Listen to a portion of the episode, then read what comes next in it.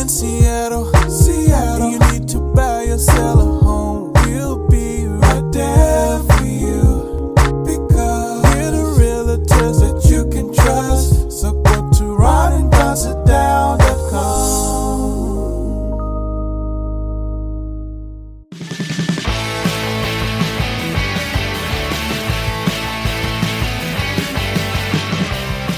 listening to your old friends Ron and Don on the Ron and Ra- on the Ron and Don Radio Network, man. Hey, you guys, what's going on? Welcome to episode 408 now of the Ron and Don Show. And heck yeah, we are live from the Les Schwab Studios. What is up, Ron and Don Nation? Hey, coming up in the Ron and Don Show, everyone asks us every once in a while, hey, I want to sell this property, and then I want to turn around, maybe buy a triplex or a quadplex, or I want to buy an apartment building. How do I do that? And how do I do a 1031 exchange? What is a 1031 exchange? We're doing a couple of those right now, and uh, we're going to explain it to you. Also, my very good friend Liz is over in Poland right now. And the reason that she's over there is because she is a healthcare worker. And she's an amazing healthcare worker. Uh, she got her degree from John Hopkins, and what it uh, has allowed her to do is really travel all over the world in times of crisis and to help people. And I have great, great, great respect for her. So whether it's something happening in Puerto Rico or right now in Ukraine, she just she shows up and she's a single mom and she has a healthcare job here locally in Seattle. Uh, but they, I just got off a text message with her, and it is evening in Ukraine. She's getting ready to go to bed. She's going to go for a run and go to bed. She sent me a really extraordinary picture uh, that I want to tell you about. Uh, and it, it she, she's providing healthcare right now, not just for adults, but for the kids that are left behind, the kids that have been orphaned. So I have a really important story that I want to share with you. Before we get to that, though, we'll lighten it up a little bit. And let's get to this. Yeah, over the Memorial Day weekend, I think we all saw the rain and we're like, what are we going to do? And my son and I decided, hey, you know what we're going to do? Let's sit down. And I asked him, I said, it's so great talking to a 12 year old. And, I, and I'm like, hey, uh, Gunnar, do you know who, do you know Tom Cruise is? And he's like, Tom Cruise, who's that day? So I, I, I explained all these movies to him. My son has no idea who Tom, Tom Cruise is. Why should he? Yeah, and then I explained uh, this movie called Top Gun that I grew up on in the '80s, right? And all my friends did. And my my friend Tom Riney actually ended up becoming a Top Gun pilot as a result of seeing that movie, right? So this is when Ron and I would have been in high school, coming out of high school, getting ready to go to college, and this was that movie, that iconic movie uh, that everybody thought you couldn't write a sequel to, including Tom Cruise. So what we did is we stayed at home, and I thought to myself, we're because we're always watching Marvel movies. I wonder how this Tom Cruise movie will go from 36 years ago, and I wonder if he'll like it. And if he likes it, then the next day. Hey, during this rainstorm that we're having, let's go see Top Gun. I'm going to take him. We'll go get some popcorn. We're going to watch Top Gun. Time. Can we stop the show here for a second? Yeah. You and I had a binding agreement that we were going to watch this movie together. We even talked about it on the pod. Did you go to this movie without me? I'm, I'm, I'm still going to the movie with you. You're going to see it again? Yeah. this is- Okay, so I mean, do I need to leave? Is there going to be spoiler alerts? I don't- in this segment because I've deliberately. Totally. Yeah, there's I have not. I've seen it on Twitter and I pushed away. I've seen it in my news feed and I pushed away on Facebook. That's on you, I'm man. Pushed away. you should have seen the movie rest, with the rest of the world by now. you- 300 I was million- waiting on you. Three hundred million dollars. I was office. waiting on you I'm to say I ne- you already went. I know. You know what? You already went. I never go see a I movie for the apology. second time. I will go see this. I movie. want an apology You right know, now. I, I really don't apologize because we had some bad weather over the weekend. We were supposed to come visit you in your tiny house. You canceled on us, and you I said, "Hey, on you. You did. You said, "Hey, it's horrible up here. It's not nice. You I guys was shouldn't there come." both days. I'm in the pouring rain. I'm going home, and I think you said you guys should go watch a movie. Oh, my and, gosh. And the only movie This that was is a showing travesty. was Top Gun. I cannot believe after all the time we Anyway, you've been texting me I'm not- night and I- day. you know what? I'm about not- Top Gun I'm not and how go- we're I- going to see it. I- we're going to sit in separate rows. We're going to get popcorn. It's going to be like the old times. Yeah. You wanted to wear matching jackets to this premiere. Really? And then now We- do we have matching you jackets? said you wanted to wear some sort of top gun, I would wear an aviator I glasses. wore my aviator glasses. So did he. And Yeah. then now you go without me. Yeah. I am offended by Yeah, this. so I won't do any spoilers here, but what I will say is a number of things. Number one, what is really interesting to me about this movie, you guys, and if you haven't watched it yet, you are going to watch these Top Gun pilots who are in this movie, who are actors, who Tom Cruise said to all of them, Hey, for four months, we're going to create this Top Gun school, and you guys are going to have to go to it. And you're going to have to learn what it's like to feel G forces. You're going to have to learn what it's like to get in these F 18s. What if you have to eject from the plane while we're filming? and you land somewhere in the ocean, you're you have to know what that feels like. And so if you get a moment, jump online and watch the training that these Top Gun pilots went through. And it really is extraordinary. And I think I can share this story uh, because in the movie, there is this character that plays Goose's son. His name is Rooster. And so, this particular movie, part of it is about this relationship that Tom Cruise has with Rooster. And if you remember, Goose was Tom's basically uh, his wingman. He was in the back seat, Tom was in the front in the first movie. in the first movie, and then they got into a tailspin. I'm not giving away, away anything here because this happened in the first movie, and they both had to self eject from the plane. And what happened with the goose is he ended up hitting his head, uh, and he ended up dying, passing away as a result of this. So this story is now 36 years later. I will say that Val Kilmer is in this film in a tremendous way, in a very, very powerful way. And the thing that I loved about Tom Cruise is he said he was he he was in fact a number of years ago because they made this movie three and a half years ago, and then COVID hit and they said we can't show it in the, in the movie theaters. He was over shooting like Mission Impossible 25, right? And that's where he learned to become a pilot because of all these Mission Impossible movies, and he's his own stuntman in all these movies. And it's interesting because Jerry Bruckheimer got in a plane, flew over, I think they were somewhere in Germany at the time. And he went to meet with Tom Cruise and he said, Hey, I'm just, I'm going to beg you, I'm going to ask you one last time. Let's make a Top Gun 2. Let's make a Top Gun 2. I think, I think it's time. And Tom looked at him and he, and he said, You know what? We have to have the story. We have to have a very compelling story. He said the story of what happened, you know, 36 years ago, at this time would have been 33 years ago, was so compelling, and I don't want to wreck it. I don't want to break it, the legacy of that movie. And he said the other important thing is everything is being done by computers now. And he, he said, if I were to make that movie, if we were to have a great story, uh, we want to be up in real F 18s. And, and who's going to do that? no CGI. Yeah. So anyway, they end up sharing. They end up sharing the story with Tom Cruise. He reads the story and he falls in love with it. Then I've they heard it's a very good script. Like, yeah. Then they start doing the script. research to see if they can actually fly the F-18s. And guess who agrees to it? The Navy up here on Whidbey Island says, "Yeah, you can come fly the planes here, and we'll fly them through the Cascades." So you'll see these scenes where they're flying these F-18s for reals uh, through the Cascades. You see the snow and all that, and then you will see you will see things I think that that you probably recognize. So, very important question for you. And, and by the way, like the way these planes are seated, uh, and it, don't the technicalities. Well, let me let me just say that in the way that they're seated, uh, you will see. Google Tom Cruise and James Corden. Uh, have you seen those two yet? I haven't watched any of it because I was waiting to go to the It's- movie. No, no, no. You should Google that and you should watch that before you go to the movie because he takes him up in three different planes and you find out what a kick ass pilot Tom Cruise is. So, Tom Cruise can actually fly all these planes and helicopters and it's amazing. All the other pilots, they trained to sit in the back seat, but to look like they were flying the planes. And they had to become their own cinema, cinema, Cin- cinematographers. Cinematographers. And so all the incredible footage that you see when these actors are up in the plane, not only did they have to go to flight school, but they had to go to cinematography school as well in order to learn to be a camera person and, and to capture what Tom Cruise wanted to capture in this particular movie. So, One important question, though. yeah. Is there a scene of Tom Cruise running? He is the greatest film runner in cinema history where he he gets into the sprint mode and he's got it to a science. It's amazing. Dude, Yeah. does he have a running scene is in this movie? Toward the end of the movie, is it there's a- jogging or is he full on? It's full on. Full on Tom, Tom Cruise running? it is. How's his form? You He's like 59 years old. I tell you what, you if if you're a Tom Cruise hater, or you, you, you I think you will have great respect for him after you see this movie and with all the other Scientology stuff and all that. And think about this.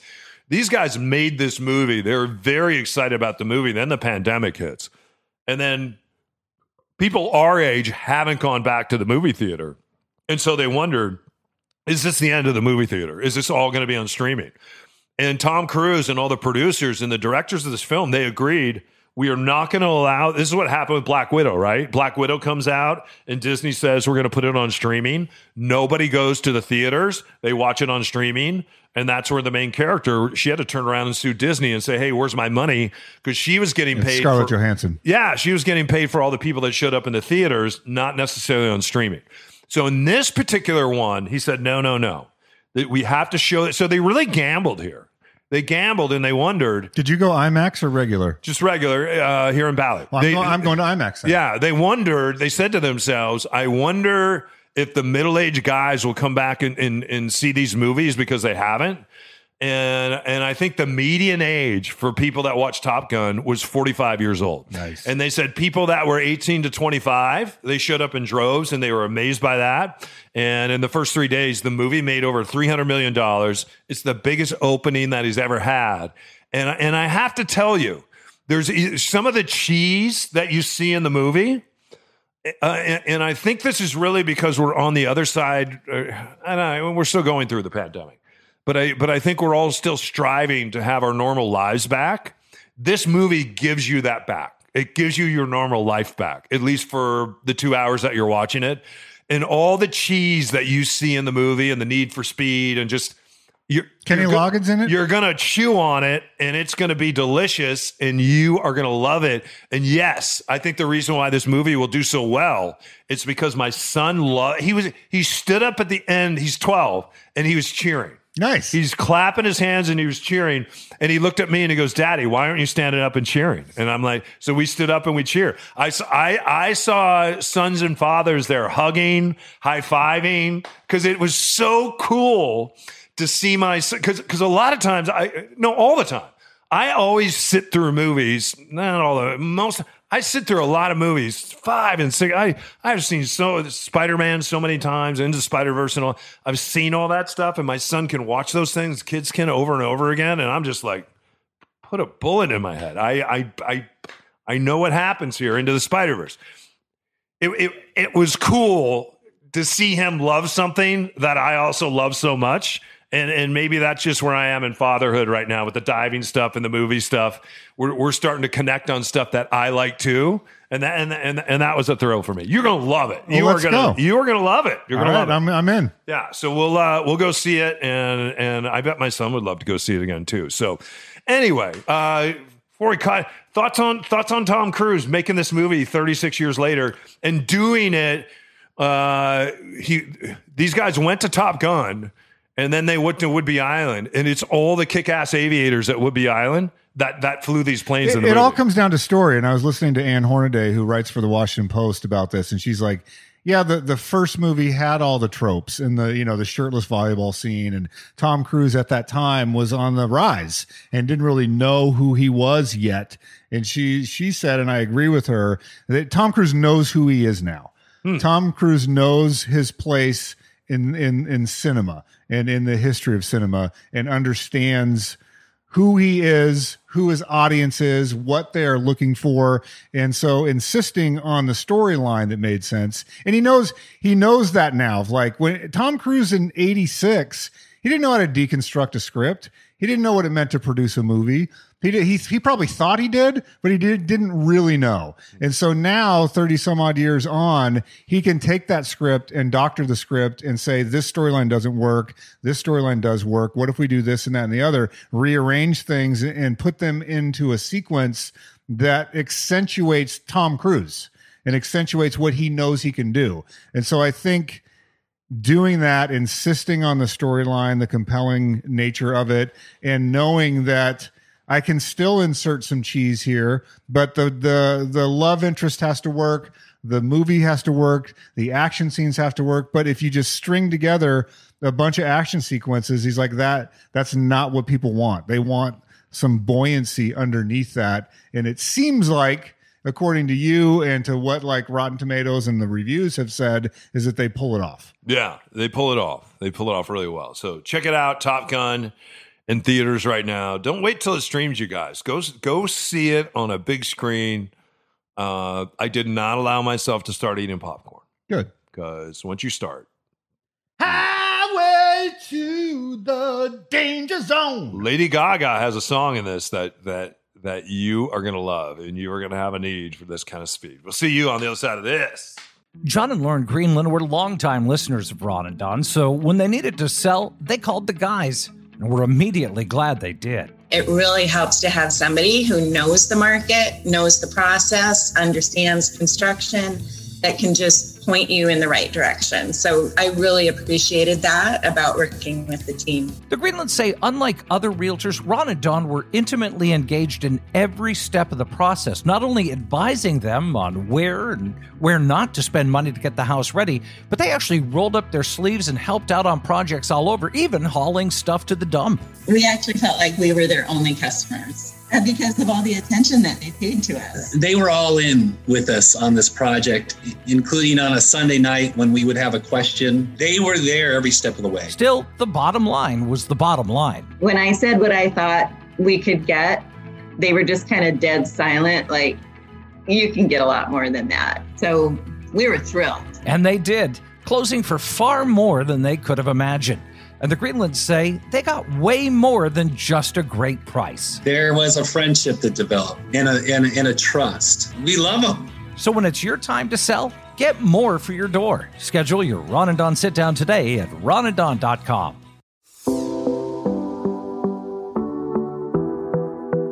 Hey, it's G-Force O'Neill. Thanks for listening to my dad and his boyhood friend, Mr. Ron. All right, you guys, welcome back uh, to the Ron Don Show. I was just uh, on my phone looking at pictures of my friend Liz, who is overseas right now. She's actually in Poland, and she is working as a healthcare provider.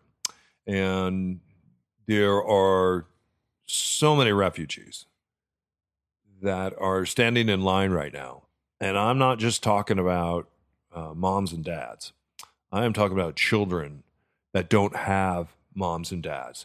So she flew over there. She has a regular job here. She's a mom of two boys.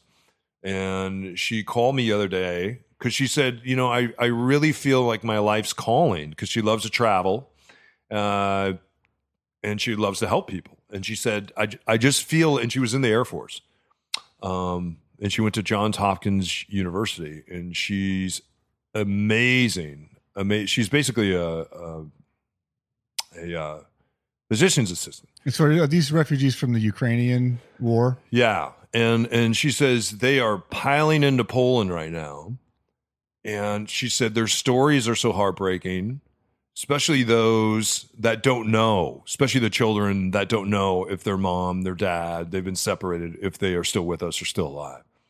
And so what they are doing in Poland, she said, and the people in Poland she said they are very stoic, they are very matter of fact, and they are also just taking care of business. They are they are taking care of the people from Ukraine.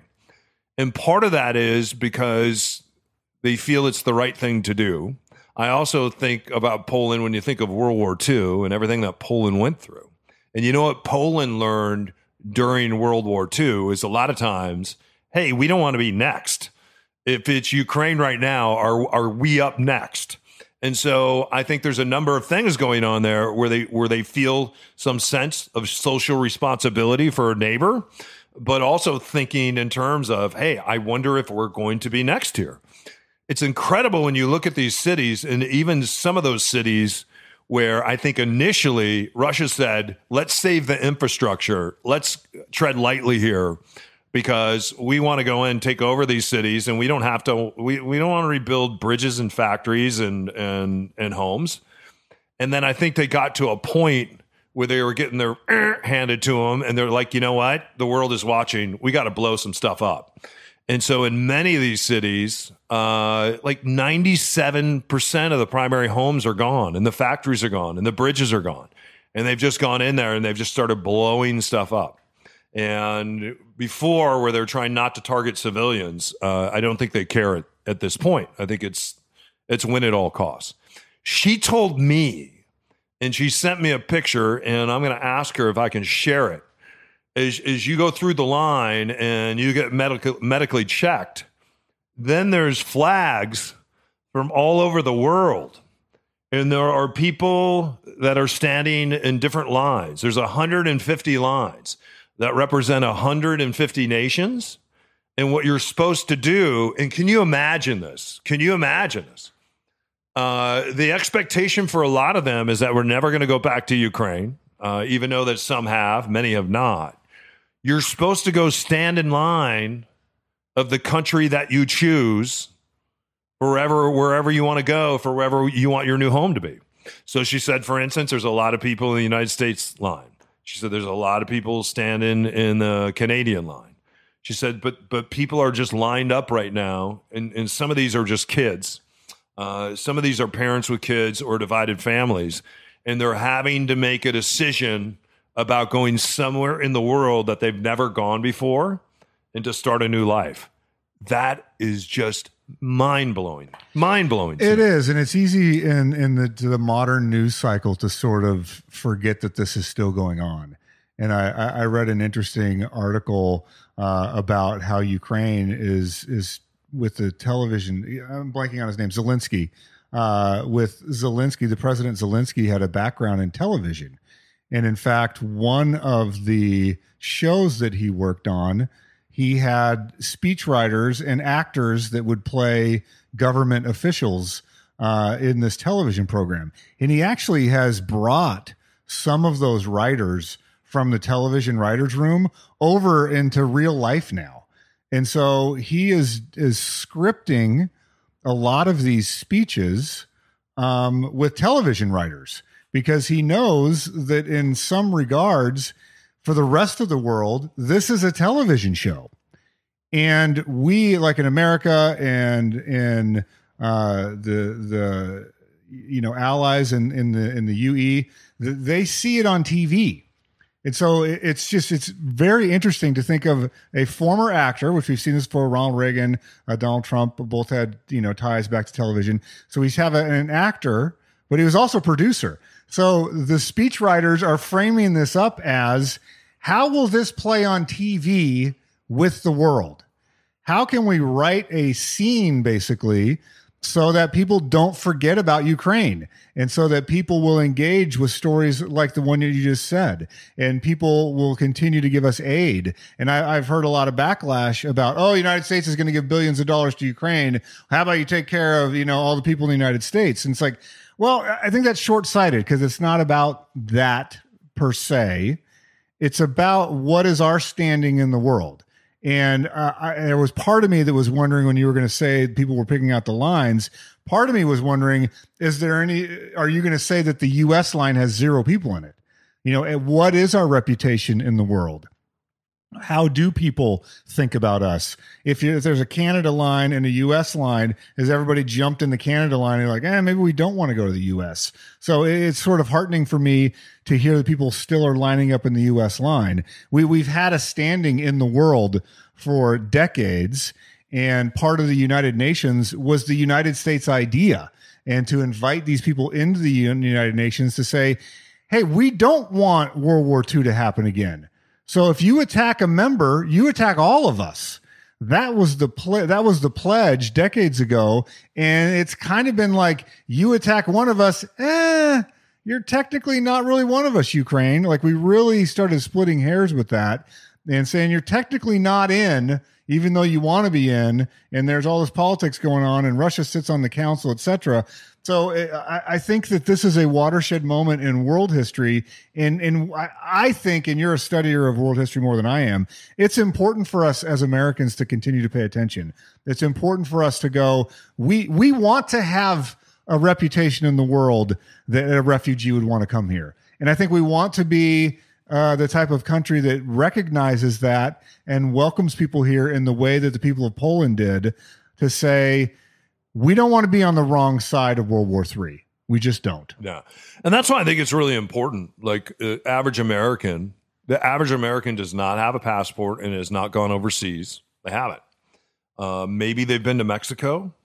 Maybe they've been to Canada, but for the most part, they haven't. And the average American has been in five states, and that's it. For a lot of people, they have never left the state. They have never, especially especially a lot of black and brown people, they've never left the state. A number of years ago, when we did the Seattle Portland ride, and we were working with black and brown children, most of them, when we got to Portland, that's the first time they'd ever been to Portland, and it's the first time in their 15, 16, 17, 18 years that they had ever been out of Washington State. How about that? And what happens is when you don't travel other places, or if the only places you travel are in America, we get real Americanized and we forget to be world citizens. And we forget that we are more alike with people around the world than we are different. And a lot of times, and we know this just being in the news business, you get people to watch the news because when it bleeds, it does lead. It just does because that's what gets clicks. That's what gets eyeballs. That's what's interesting to people. Look at all this stuff with with with. With I can just say the words Johnny and Amber, and they own the internet right now, and they own television. Uh, we're talking more about that than we are the things that are happening in, in Ukraine right now because we like seeing that bleeding finger. We like him going into a rage when he went into that kitchen. We like the fact that we feel like she she she lied. And in the Me Too movement, there's a Men Too movement. We we we like all that. We we like the guts and blood. We we like seeing someone get hurt in NFL. We say we won't, but but we love watching that. Like like we love the carnage of that. And and and sometimes uh, I think we forget that beyond this television show that we're watching or this thing that we're seeing on the internet are real people, are real children. And that's why I am just so appreciative of a real human like my friend Liz that would jump on a plane and go to Haiti, jump on a plane and go to Puerto Rico, that would jump on a plane when there's tornadoes and things here in in Alabama. She'll she'll go. And and here here she is sitting in Poland for 12 hours a day helping children that have lost their moms and dads and who are deciding which country they're going to go to uh, to rebuild their lives. So, anyway, uh, Liz, so proud of you. So, so proud of you and your team over there uh, that is being so supportive in Poland right now. We will see all you guys on this at this.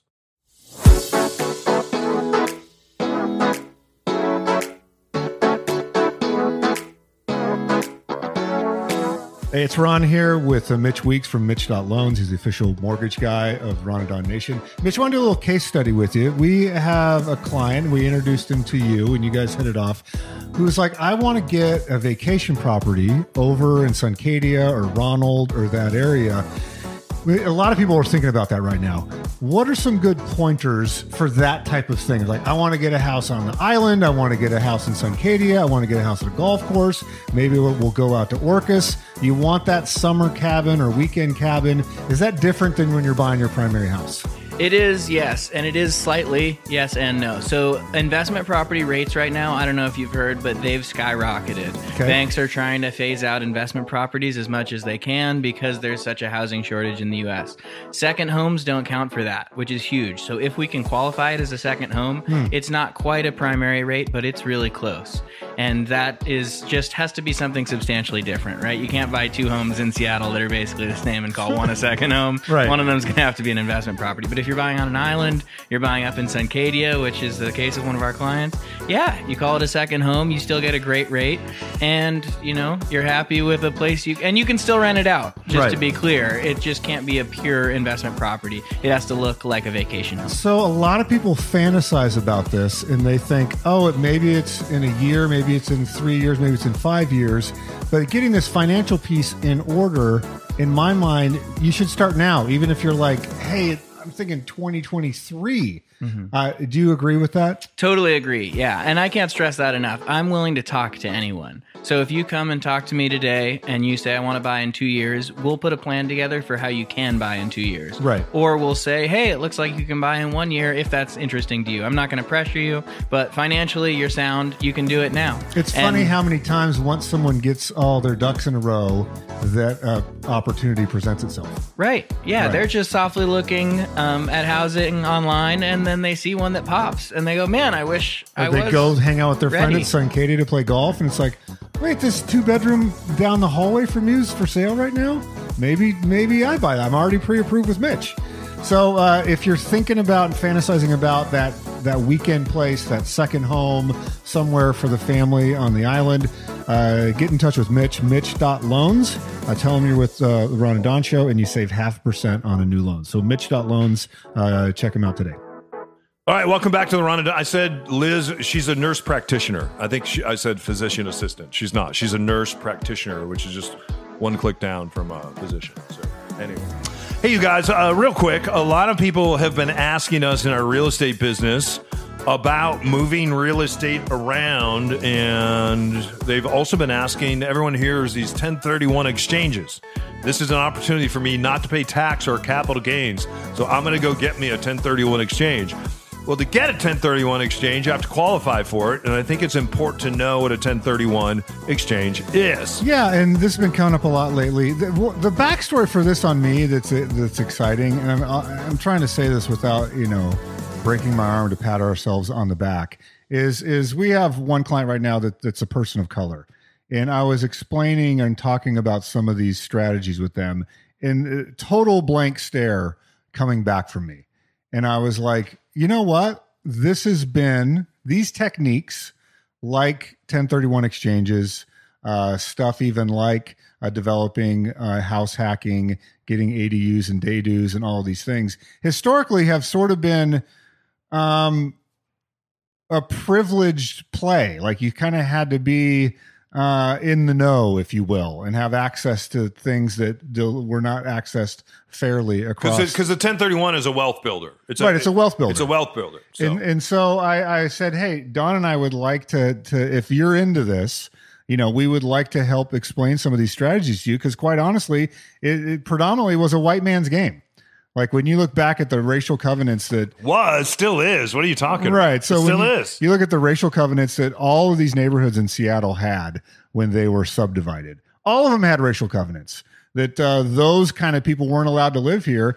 And then th- over the years, it would evolve into these techniques like you're talking about that had to be lobbied and passed into law at a national level or a state level. And it was kind of grandfathered in to super serve white men. And so I, I think that's just an aside. It has nothing to do with the tech, nuts and bolts of the 1031. But I, I like the part of our business where we reach out a hand and say, let, let us try to at least show you the opportunity. And then if it works for you, great. But let's make this equitable for everybody because real estate is a, the, the quickest way to build wealth. And it needs to be open to people that historically have been on the outside looking in. Yeah, so to get to a 1031 if you're young, if you're younger, the good thing is your life is leverage. And so let's say that you buy a house. And so one of my friends, he's an African American state trooper. He bought a house. And he called us the other day, and we work with lots of people that are uh, people of color, which I love. I love that. So he he called us and said, "Hey, I'm interested in you know our family is growing, and we're interested in maybe living in this particular neighborhood." And he told me the reasons why.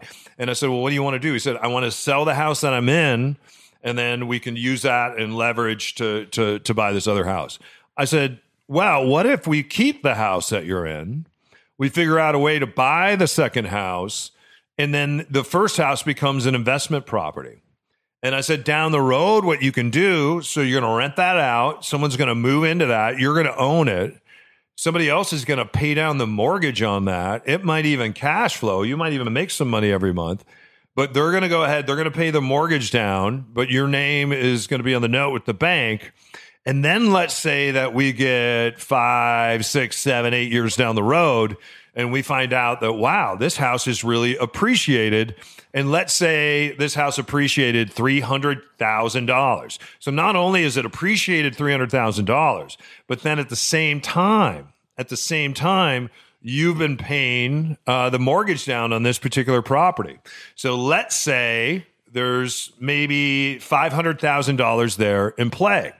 What you can do with your rental is you can decide to sell it, pull the money out of it, and in pulling the money out of it, you have to go buy something of greater value. So you're going to take that money, you're going to pull it, and instead of going out and buying another single family home, this is where you buy the duplex. This is where you buy the triplex. This is where you buy the small apartment building. Because you know what? Now you have three doors. You know what three doors means? Three checks every month. You know what four doors means? Four checks every month. You know what six doors mean? Six checks every month. So think about this. I have a home that is worth $2.2 million. I have another friend that has a home that's worth $2.2 million, and they're both rentals. His rental on his $2.2 million home makes $6,000 a month. On my $2.2 million home, my rental makes $12,500 a month. Why is that? Because my home has been turned into a triplex and his home is still a single family home. So when you trade out of an investment property and you trade up, you try to buy more, but you also try to add as many doors as you can. Because as you get older, you're going to need different checks from different places, right? Landing in your mailbox. You've heard of mailbox money. And why would you trade a single family home for another single family home? That's only one check. So wouldn't you pull that out of a single family home and go buy something that has three, four, five doors or buy a single family home? All my single family homes have three doors. The one I'm sitting in right now, the main house I live in, an ADU downstairs and a backyard cottage. And so the, the purpose of this 1031 that you've heard of is if you're selling a property, but and you don't need the cash right now. So it's not like some people like I need I need to sell this house because I'm putting my kid through college, or I'm going to sell this piece of property because I'm moving to a different state and I need the money now, or I'm having some health problems, I'm going to relocate for health reasons and I need the money now. That's not what a 1031 is for. What the 1031 is for is the government has set up this program where if you're going to sell the house, like Don just said, and the the goal of that money is to go to another investment property, then you don't pay capital gains or taxes on that money. You get to kick it down the road, kick the can down the road until you could level up five or six times in the next 10, 20 years and never pay taxes on that money until the very final time until you actually sell a piece of property and take the capital gains tax because you want the money. So it's a really smart strategy. There's lots of rules, lots of forms with the government. There's a strategy to do it that you need to abide by to make it successful. But many people don't know that. And, and we've had clients that will sell a property, take the, the capital gains and excise tax hit on close, and then turn around and buy another property. And so they left all that money that they gave to the government could have gone into the new house and probably and most likely had them be able to afford more yeah, house. and you can't do that if it's your primary. So if you're living in a house and it's your primary, you kind of want to do what I was telling the state trooper to do. It's your primary. So if you move out of that house and hang on to it and make your primary now a secondary and a rental, that's what you can 1031. You can 1031 a secondary property, a rental property even a property uh, that you've been vacation renting out to somebody else, but you can't do that with your primary house. So that's why on the 1031, and you're thinking a long form strategy, why sell this? And, and this is why there's a, a lot of houses that aren't for sale, you guys, because of strategies like this, right? Why, why am I going to sell a house that I could hang on to and then use that as a, is, is really a weapon to go ahead and to and to build wealth. So yeah, so if you're interested in these strategies, uh, and especially if you've been marginalized in your life, if you feel like no one ever told me this stuff, I've always felt like I was on the outside looking in for gender reasons or race reasons, or maybe your your father died when you were long young or left you out, or and you just didn't. No one ever told you. You didn't learn it in high school. Uh, you've been a renter, whatever it is. Uh, I love to to help people like that to sort of open up that door, and it's exciting for me when it clicks for someone. They're like, "Oh yeah, this is how I change my family. This is how I improve my life. This is how I'm going to move and level up." Uh, and it's a strategy because I got to live somewhere anyways. it's a strategy that, that I- you can unlock. So email me, uh, ron at windermere.com or go to ronadonsitdown.com and schedule that sit down right there. Yeah, and the cool thing is, as Ron said, if you've been marginalized, I think last year thirty percent of our clients are African American. We are working on behalf of four African American clients right now, and and and they're kick-ass clients. They're great. Uh, and like one told me, that's an attorney. She said, "I know how to make money. I never learned how to build wealth. Can you guys teach me how to build wealth?" So that's what we're doing, and uh, we're going to meet with her on Friday and go build some wealth. So anyway, you guys, if you need us, ronadonsitdown.com. It's thirty minutes. Cost you absolutely nothing. We'll send you a Ronadon camp mug. We'll just find out if we're going to be good teammates.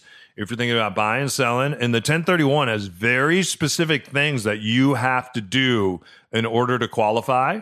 And we know what those specific things are. So get in touch with us. Uh, as Ron said, ronadonsitdown.com. Also get signed up for the Nation News at ronadonsitdown.com. And if you're a potential advertiser, if you'd like to advertise on the Ron and Don show, uh, reach out to me, Don O'Neill at Windermere.com. Uh, we're going to take on three more advertisers, but we want them to be advertisers that actually listen to the Ron and Don show. And if you talk to Mitch Not Loans, he just got another award because the Ron and Don Nation will beat down your door and they will use you. If you ask Les Schwab, yeah, that's why they stayed with us for the last 12 years.